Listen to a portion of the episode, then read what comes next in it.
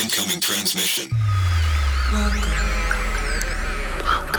Welcome. Welcome to True Spies. Week by week, mission by mission, you'll hear the true stories behind the world's greatest espionage operations. You'll meet the people who navigate this secret world. What do they know? What are their skills? And what would you do in their position? This is True Spies. They worked like a well oiled machine. You know, once they breached the building, it was all rapid. They took control of the entry point, they spread out in the building, and they just blasted everybody right there. They just basically hosed everybody in that room. I'm Vanessa Kirby, and this is True Spies. Mexican Maneuvers Part 1 Pancho and Cisco.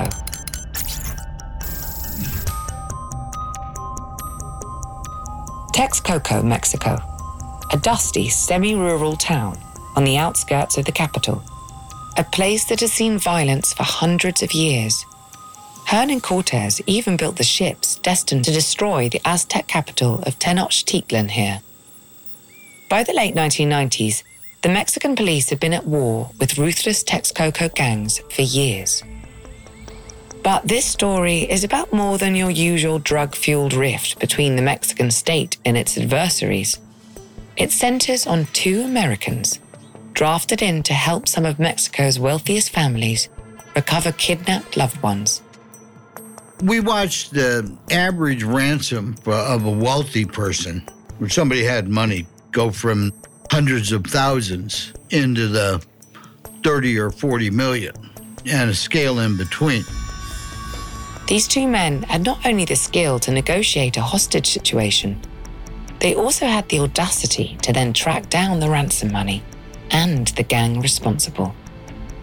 I think they wanted like 3 million US dollars. You ever try and mark 3 million worth of greenbacks and pesos? The two Americans audacious enough to pull off such stunts? Nick Brockhausen and Jeff Miller. You may remember them from episode 91, where they hatched a plan to save the Bosnian Muslim population from the atrocities of mid 90s Sarajevo.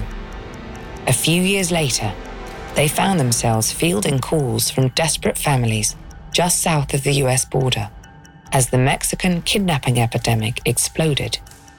As Nick explains, At that time, it was still, you didn't have the cartel, so to speak. You had, the cartel was in the drug business, and kidnappers were a separate industry, even though they worked together and, you know, there was things that, you know, were with both communities, but it was pretty much separated. And by the time the year 2000 rolled around, it had become, you know, an industry uh, to the point where they would rent the hostages to another group whose only function was to uh, care for them. You know, we busted a place one time and it had uh, two nurses and a nutritionist, as well as nine kidnap victims in it. So, you know, it, it had grown more and more organized over the years. And why, you might wonder, were desperate families calling these two Americans in particular? Perhaps because both Nick and Jeff are ex Special Forces, the elite. Nick served in MAC v SOG during the Vietnam War, short for Military Assistance Command, Vietnam, Studies and Observations Group. The unit conducted some of the most dangerous and covert missions of the conflict, often landing deep behind enemy lines, massively outnumbered and outgunned. If you're in the military, you want to be the best possibly you can do. I mean, that was it. And to me, I never wanted to be anything but special forces once I got into it. Jeff took a slightly different path, spending most of his career in special forces working in intelligence. The two met by chance on an airbase in Berlin in 1978 as the West tried to keep a beady eye on Soviet activity behind the Iron Curtain. By the early 80s, however, they both wanted out. Then, when we both left the service in 1982, within about three or four months of each other, But what do two Special Forces veterans do with their newfound freedom? Leave it all behind and lead an ordinary life? Impossible. There's no more addictive drug than adrenaline. Yeah, you get to the point where you don't know any other way of life. You know, we're doing it for over a decade each. And, uh, you know, it's pretty much ingrained into you are what you became because of that. So transitioning to Civvy Street, as they used to call it, we had to find something that, you know, fit our grill because I just couldn't see myself being the greeter at Walmart. Jeff invited Nick on his first contract not long after they demobbed, training the International Association of Chiefs of Police. The two of them never looked back. We've been doing things around the world together uh, as private contractors for, well, since 1982. 50 years. Not quite 40. 40 years? Yeah. Uh, I can't count. Nick's first job in Mexico involved training bodyguards for some of the country's wealthiest families. And we still had a lot of talent and ideas about, especially, you know, like SWAT tactics, working intel groups. And there was a need for it on the outside. So we kind of welded ourselves to that end of the effort. These services were essential by the late 90s in Mexico. Kidnapping was developing into a professional business, and these wealthy families knew they needed professional help. The police were sometimes overwhelmed and often corrupt. Nick and Jeff's military expertise in covert tracking and package retrieval were a perfect match.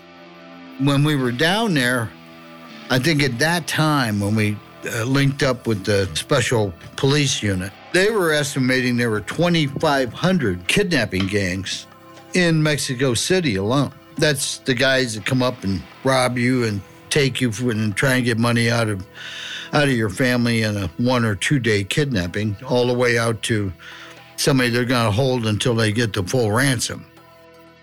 Through his time around the Mexican elite, Nick saw another business opportunity. These families had a huge appetite for armored cars. You know, the kidnapping, who buys armored cars? The wealthy. Who gets kidnapped? The wealthy. So it was a natural flow of events. And things just kind of snowballed from there. As long as we were willing to be adaptive and put out a good product, one way or the other, whether you're doing services or training. But there was a problem. The vehicles Nick was sourcing for these families were not up to the standard he needed. I tried to go to O'Gara Hess, the big American manufacturer. They were too expensive and had no such thing as customer service. So I cast around and I found him. He is Carlos, a tall, handsome Lebanese Mexican with impeccable manners and courtly charm. Carlos owned an armoring plant, and his firm was one of the premier armored car manufacturers in the country.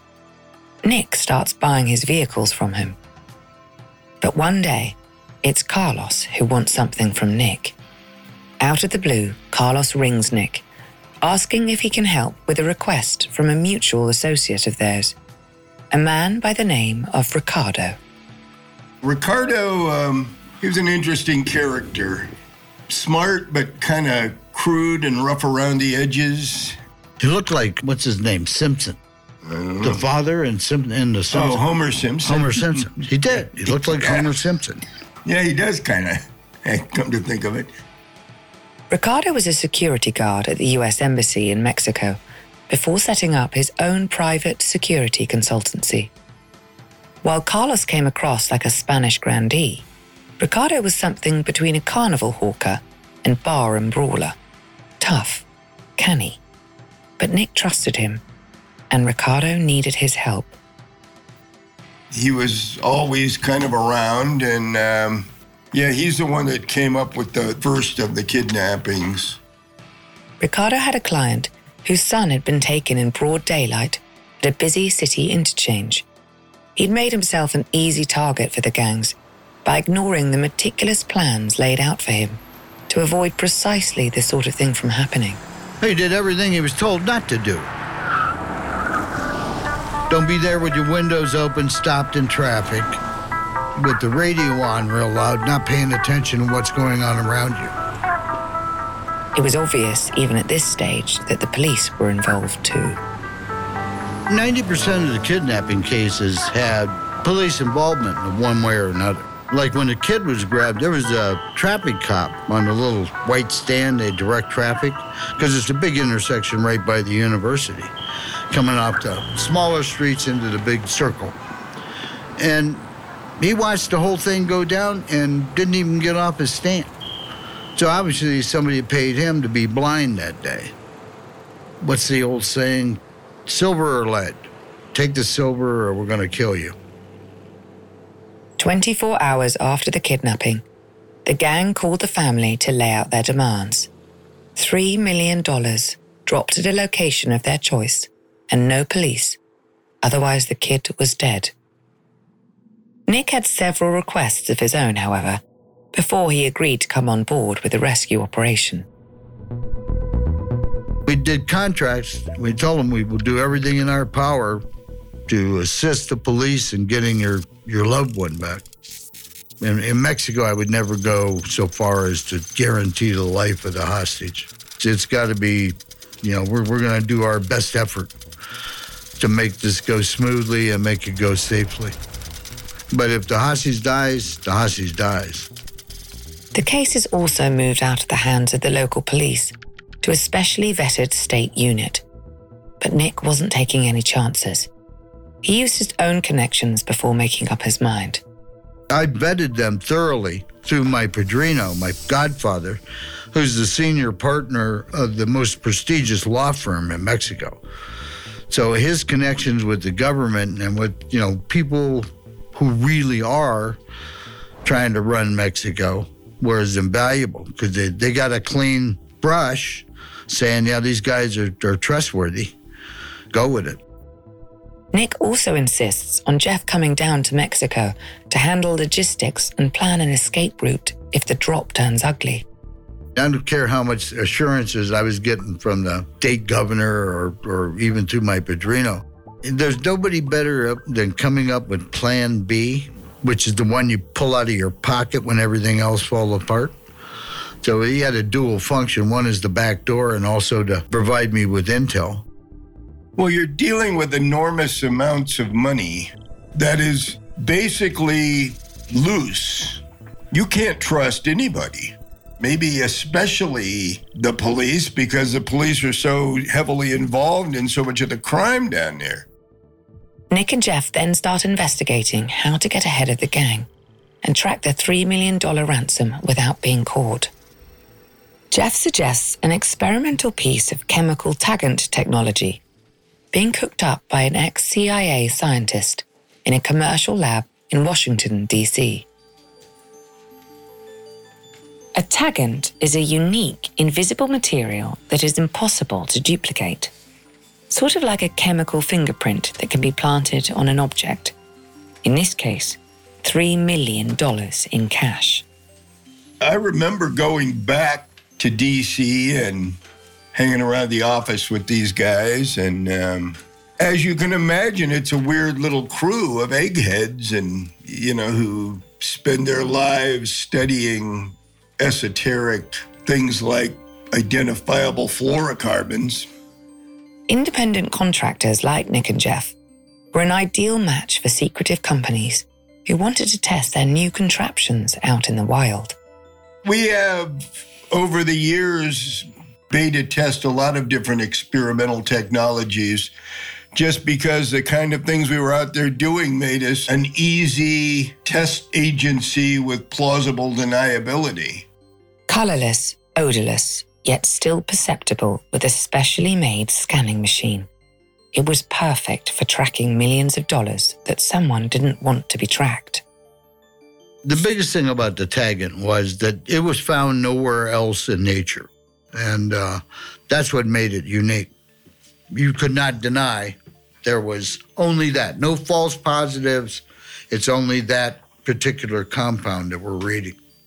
Nick flew back to the US to pick up the Taggant and scanner, but he could already see an issue. The company insisted that the machine be accompanied by its own men, which meant bringing two of them with Nick on the mission.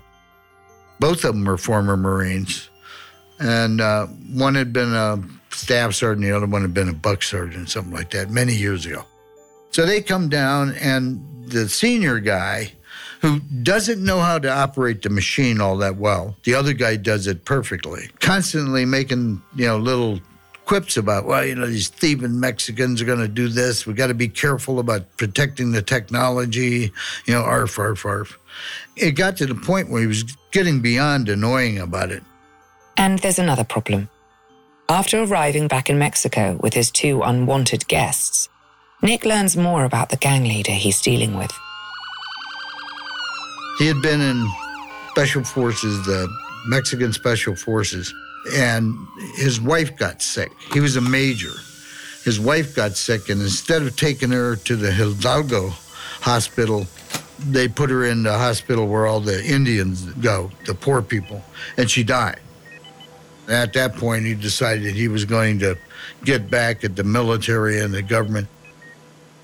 You know, later, there was an entire group of people from special forces that deserted in mass. They're now their own cartel. I mean, this guy, he was ruthless. Once the family had learnt who the gang was, the Madre took matters into her own hands and took control of the hostage negotiations herself. Part of the motivation on her taking over the ne- negotiations was they had had a case within two or three days of his kidnapping where they, a gang, grabbed a kid, demanded ransom, and then they wanted the ransom delivered in a public toilet. It had to be dropped, and then they'd go to a public toilet and find their son, would be tied up. He wasn't tied up, his throat was slit, and he was laying on the floor. So the mom was not going to take any chances with their son. To Nick's astonishment, though, the mother proved to be more effective than the trained negotiators offered up by the police. The gang called her Iron Britches, and she was great. I'm, I'm, telling you, she stuck to her points. She made sure that she always had a proof of life every 72 hours. And as we got closer, it was every 24 hours that they had to do something to show that he was still alive. You know, you can read all the textbooks, they go, wow, for God's sakes, don't let the family negotiate with the gang. In this case, she was the best person for the job. The gang demands that one person alone drops the ransom. They are instructed to retrieve a burner phone hidden in a cubicle of a public toilet, keep it on at all times, and await further instructions. Eventually, the phone rings. The person nominated to drop the $3 million is ordered to follow one of the major toll roads out of the city. The whole operation is now live. That way of operating was the signature of this gang. Same techniques, same method of operation. And you drive out the toll roads until somebody goes, turn here up this arroyo. And the cops and, and the gang are playing a game of surveillance, counter surveillance. While the guy's going out to deliver the money, there's somebody following him in a vehicle or you know, and they use the same technique, three, four vehicles, and they go through a heavily populated area out to a sparsely populated area, so they can detect if anybody's behind that vehicle. The state police unit have opted for loose surveillance on the driver and drop point just off the highway. You know, as far as if the victim was harmed, it's risky business there's always the chance that somebody's going to get a stray round. Or the gang loses its discipline and just wants to whack the victim because he saw too much. You know, there's a lot of different variables in that. And how do we deal with it? Pragmatism. The chemical taggant offers Nick and Jeff the pragmatism they need. The beauty of this taggant is you don't have to do close surveillance. You can be way off where your surveillance cannot be detected because you're not actively following a car, you're following the following scent. a chemical trail that that car is leaving in its wake. A couple of hours after the ransom is delivered and the hostage released, the machine lights up. They have a trace of the cash. The first phase of the mission is complete. But the most dangerous phase is about to begin. Hello again, True Spies listeners. This episode is made possible with the help of June's Journey, a thrilling detective game which you can play right on your phone. If you're a True Spies listener, it's safe to assume you're interested in clandestine missions, investigative adventures, and deciphering the latest mystery.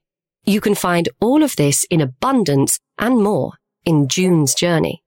In the game, you'll play as the plucky June Parker, an amateur detective in the roaring 1920s. Poor June is set to investigating in order to find the truth of her sister's untimely murder.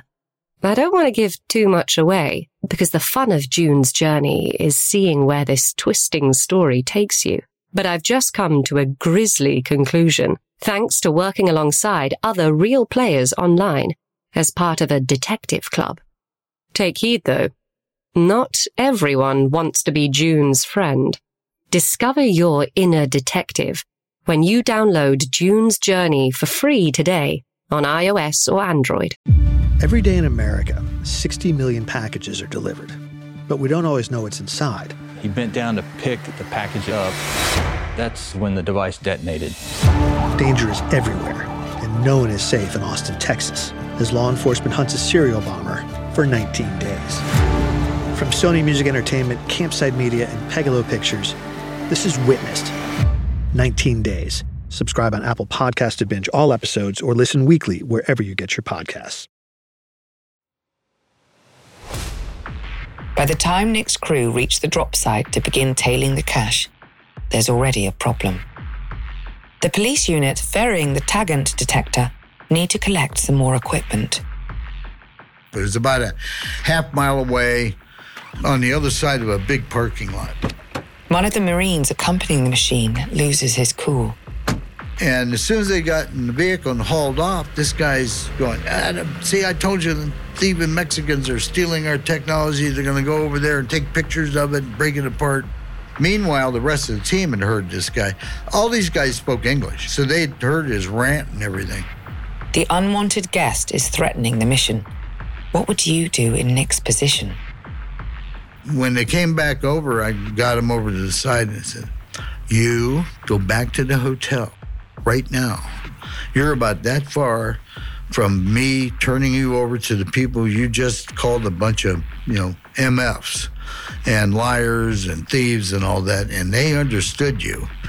So go back to the hotel, and Ricardo will come see you and arrange for your transport out of this country tonight. And then I called up Ricardo and said, you know, this is the problem with this guy, get him out of here.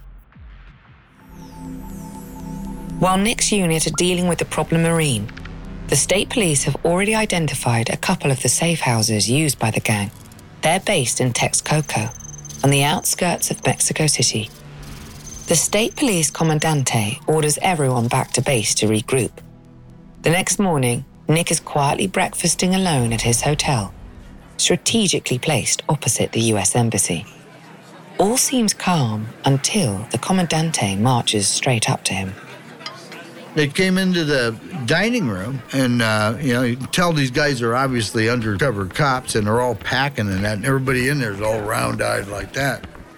And he said, "Come on, you got to go with us." And he pulls out a, I swear, this bulletproof vest had to have been made out of pressed cotton. It was so old, and insisted that I put it on right there.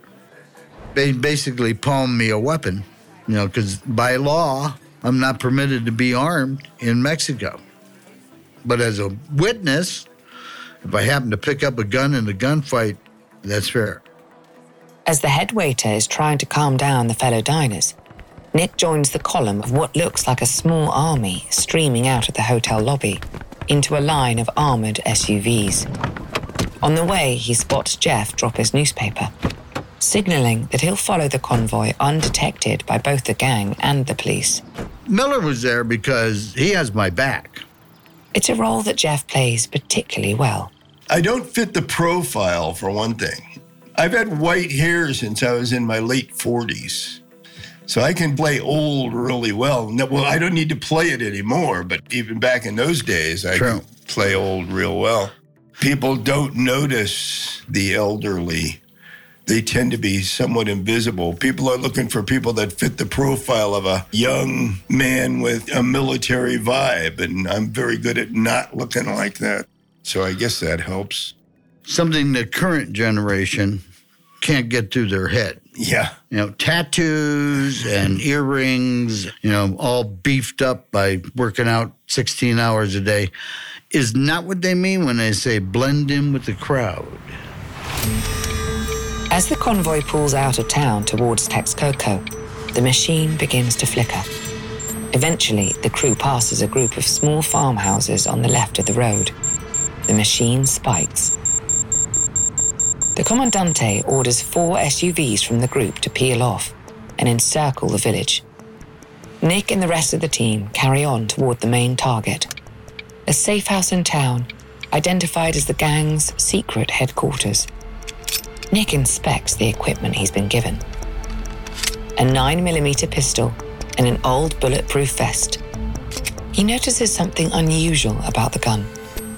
It did have the numbers removed. I did remember that. So they obviously got it out of the property room. Nick turns to one of the state police sat beside him. He shrugs and gives a faint smile. The irony of having a dead Sicario's pistol for a gang raid is not lost on either of them. Eventually, the convoy reaches Texcoco. The Commandante orders them to drive past the local police station on the way to the hideout. I drove by there and I realized there was a, a radio station, you know, like WKRP Cincinnati on one side, and on the other side was the police headquarters with the, you know, the iron gate and, you know, the big lot out back. The Commandante suspects local police involvement with the gang. Sure enough, as they reach the station, the machine spikes again. Some of the ransom money is there. More SUVs drop out of the column and surveil both the station and all other sites that give off readings during the route. All are ready to raid each location at the same time the main team hits the gang's headquarters. As they near the primary target, there's another problem. A news crew has set up before they can cordon off the area. A deadly gang raid could end up being on live television. They weren't just hanging around, they've been doing another story right down the street. They were a, a major news crew, like from Televisa, and they saw all the activity around that house and they managed to sneak through the police lines before they got the cordon established all the way around the neighborhood and the building. So they were there. There's, you know, you can't run them off because it shows if they're looking out the window, they're going to see a news crew. But if you run out there to get them out of there, they're going to see a news crew and a bunch of police and do the math. Despite the commotion, Jeff stays hidden in the background, calm, alert. He's already linked up with some of their other contacts in the area and is ready to activate Plan B and get them out of there if the situation turns sour. I was just hanging back, watching very carefully what was going on, ready in case I was needed. Which is what he was supposed to be doing. The Commandante decides now is the moment. The assault team pours out of the SUVs, encircles the house, and awaits the order to breach. Nick is right behind the initial assault team. I mean, it's classic textbook. These guys have been working together for several years. And they came from all different parts of the state police. And uh, there was, you know, some guys had been detectives, some guys had been, you know, patrol officers, whatever. But they practice, practice, practice, practice on their entry techniques and on their intel gathering, on their crisis management, so to speak. So they, they worked like a well oiled machine. And then the Commandante gives the order. Units roll into the house from every direction. Immediately, there's gunfire on every floor. Stun grenades explode. The noise is deafening, something from the front line of a war zone. Once they breached the building, it was all rapid. They took control of the entry point. As they spread out in the building, they were checking off rooms that were clear. As the assault team enters one room, they're met with submachine gunfire. When they burst in through the door, this guy was so quick. He got that submachine gun up and started firing at him. And they just blasted everybody right there. And then went through and cleared it. They just basically hosed everybody in that room. Nick makes entry with a follow up team. The assault unit are now locking down the building.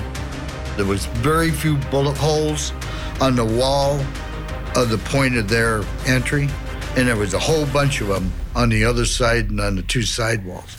So they had kind of, if you looked at it, you could see the fire sectors of the assault team almost. And of course, the victims, the gang members, not victims. In the center of the room before him, circled around piles of the ransom money, are four of the gang, dead. Next to them is a blood spattered Walther MPK submachine gun, government issue. The Commandante turns to Nick and points to one of the bodies. It is the Deputy State Attorney General. He had been counting out the ransom bills as the assault team busted through the door. You know, they knew that uh, obviously the gang had some pretty high, you know, contacts in the government, that, but they did not know specifically that it was this guy. You know, and, and I think the commandante told me later, he said, that was a real surprise when we saw who it was. We just knew that somebody in the State Department of Justice was involved with this gang and has been involved with this gang. By the window, there are two more of the gang. One is still alive, writhing in pain from shots to the gut and leg. He was a Sicario, a gunman. Everyone is ordered to exit the building and regroup. Two officers stay with the bleeding Sicario. Neither gives him first aid. They left the guy on the floor and let him bleed out. Rather than, you know, shoot him again, they just let him bleed out.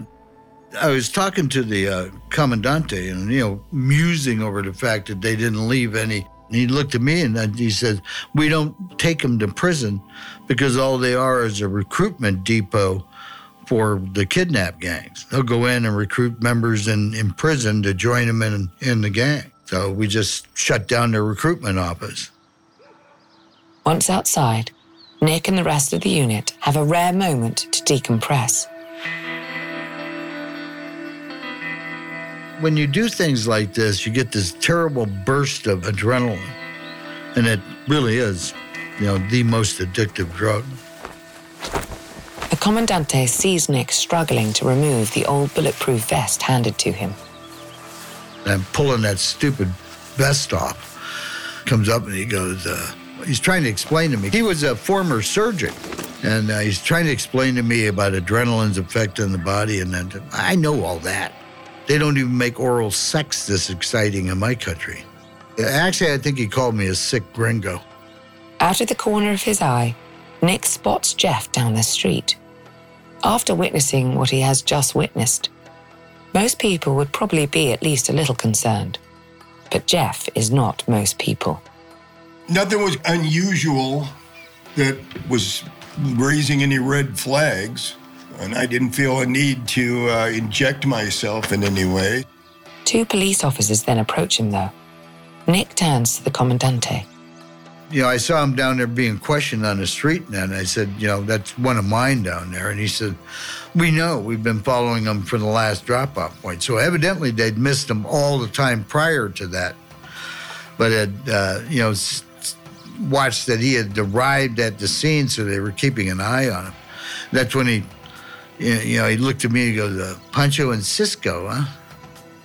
Pancho and Cisco. Two 1950s TV desperados immortalized for their exploits assisting the needy when the law isn't enough. The commander radios the two officers to let Jeff go.